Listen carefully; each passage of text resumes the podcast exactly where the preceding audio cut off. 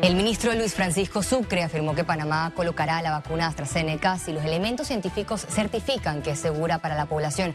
Panamá negoció con AstraZeneca de manera bilateral directa y a través del mecanismo COVAX, por lo que se espera que el primer embarque de esta vacuna llegue al país en aproximadamente dos a tres semanas. Pero de inmediato mejor vamos con las informaciones. Panamá se mantiene a la expectativa de la llegada de la vacuna AstraZeneca en el país en el mes de abril.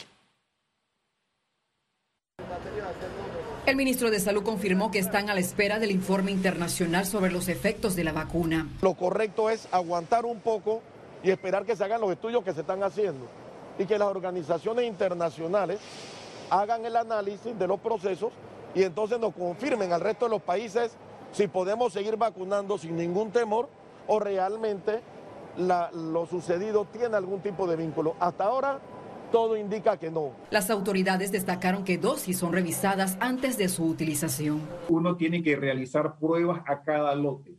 ¿Cuántas pruebas se le realiza a la vacuna de AstraZeneca? 60 pruebas de calidad diferente por 20 laboratorios diferentes en diferentes partes del mundo.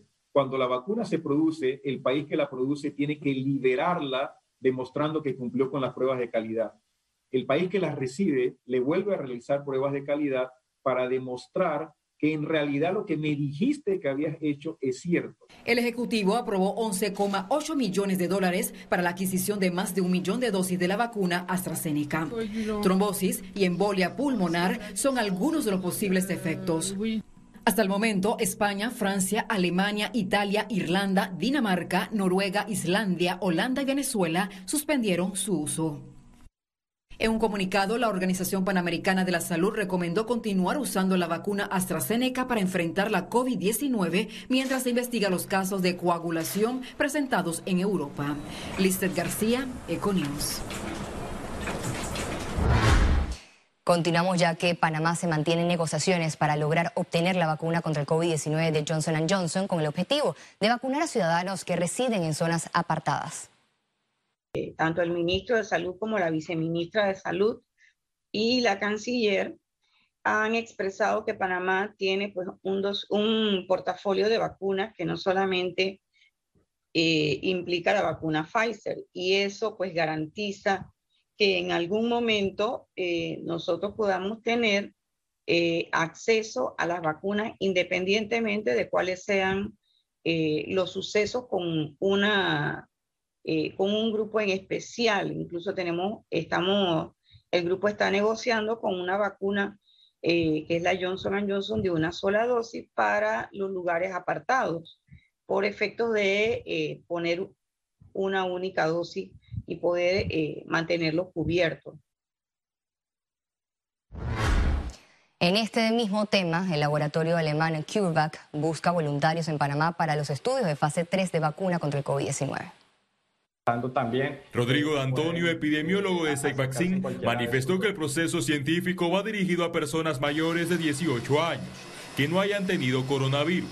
El estudio excluye a las mujeres embarazadas. El protocolo implica tener cerca de 36 mil voluntarios, se está adelantando en 10 países. Eh, en Panamá esperamos tener 3 mil, ya vamos por un poco más cercanos a los, a los 1.600 voluntarios actualmente y pensamos que, que esta fase de enrolamiento se va a terminar hacia finales de este mes. Explicó que la vacunación tendrá seguimiento en una cuarta fase.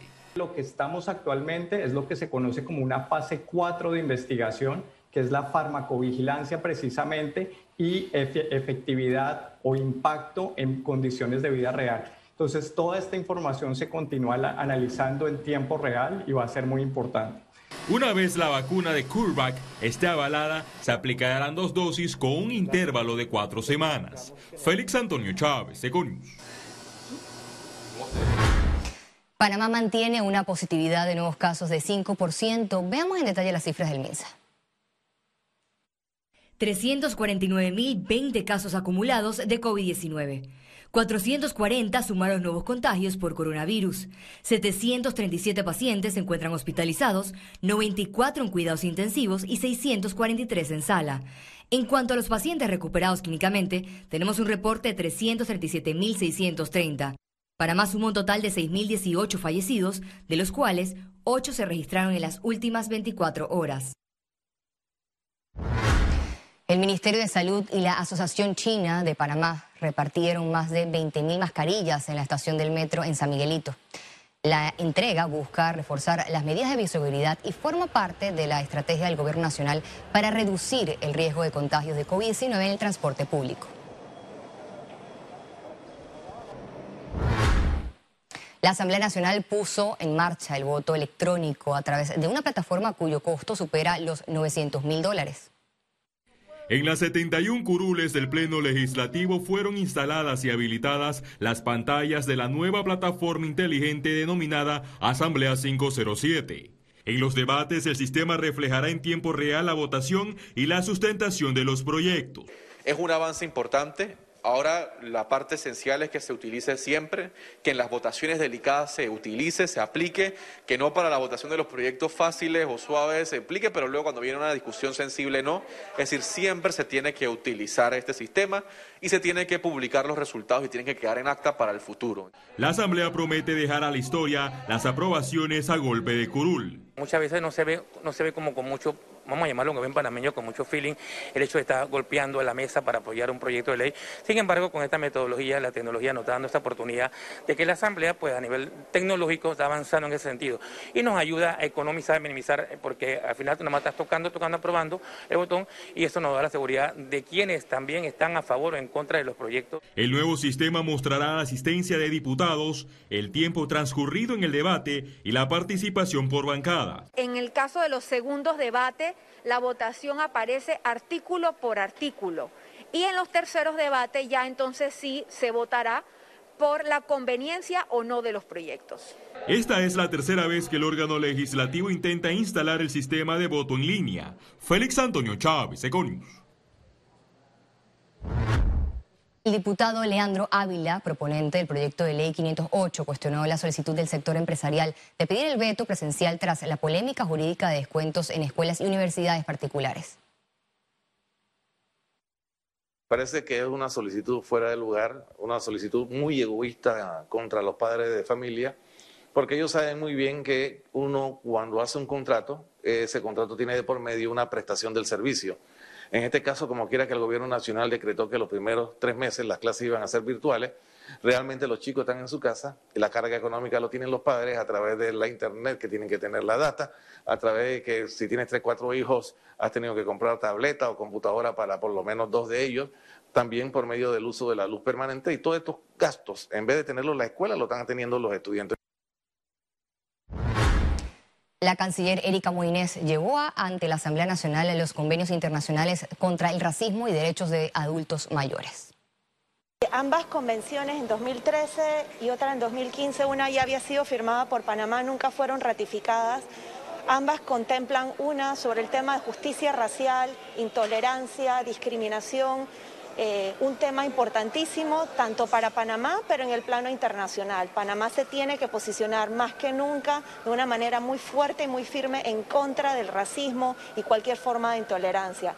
Y la segunda, aún más importante en el tema de la pandemia, porque si hay algo que se ha evidenciado es que los adultos mayores son especialmente vulnerables. Panamá tiene una población que está envejeciendo. Economía. Analizan el plan de reactivación del gobierno sobre las pymes, el sector construcción e inversiones. Le mostramos las observaciones. Empresarios y consultores reconocieron el esfuerzo del gobierno de Panamá que en pandemia sancionó leyes y aplicó iniciativas como parte de un plan de reactivación económica. El tema de la promoción, creo que del Ministerio de Comercio e Industria han salido tres o cuatro esfuerzos que hacen sentido. El tema de tratar de salvar empresas que están pasando por momentos difíciles hace sentido.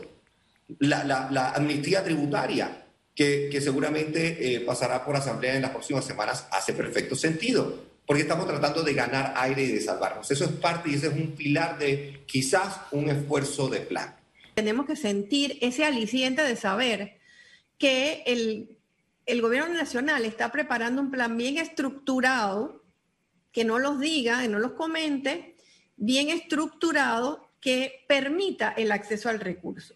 Sin embargo, señalan que hace falta ejecución para ver los resultados de esa recuperación esperada. El plan de reactivación y de salvataje va de la mano de nuevo de un esquema de recaudación fiscal diferente, de intervención e inversión diferente y de un plan desde nuestra perspectiva analítica de infraestructura que permita que miles de millones de dólares que el país va a requerir en deuda puedan traducirse en obras en esa línea, aunque la construcción privada se reactivó desde octubre de 2020, la parálisis en la infraestructura pública mantiene el impacto en el sector. Para poder reactivar los empleos tenemos que pensar en qué inversiones públicas podemos nosotros generar de manera inmediata que, que cuenten con procesos de licitación transparentes, pero abreviados, y podamos poner personas a trabajar. Pero también reactivar todos los proyectos de construcción que en este momento se encuentran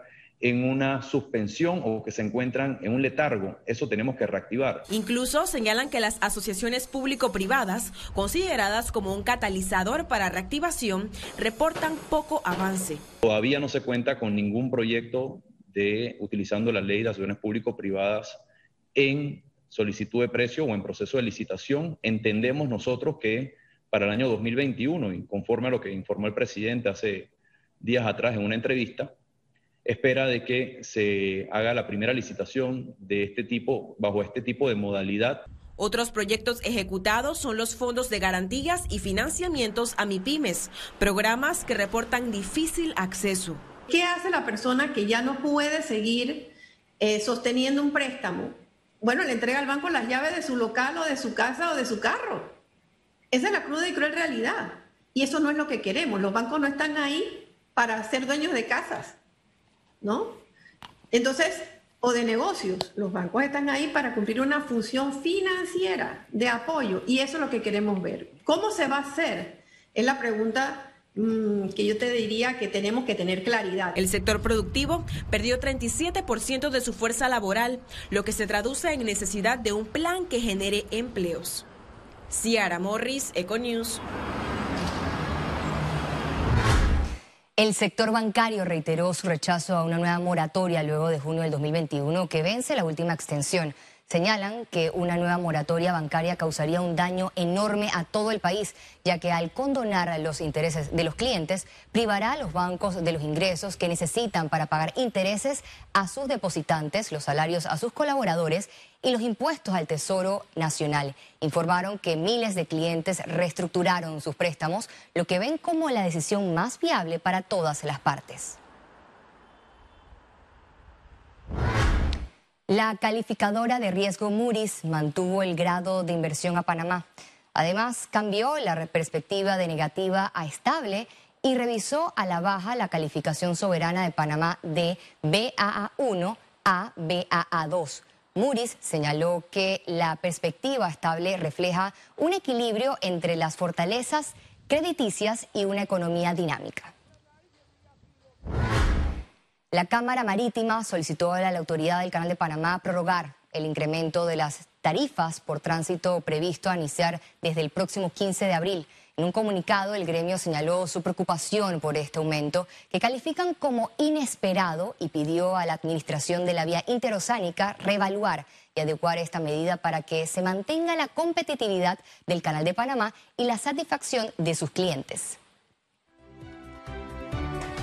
Y al regreso, internacionales. Y recuerde, si no tiene la oportunidad de vernos en pantalla, puede hacerlo en vivo desde su celular a través de una aplicación destinada a su comodidad. Es Cable Onda Go, solo descárguela y listo, ya venimos.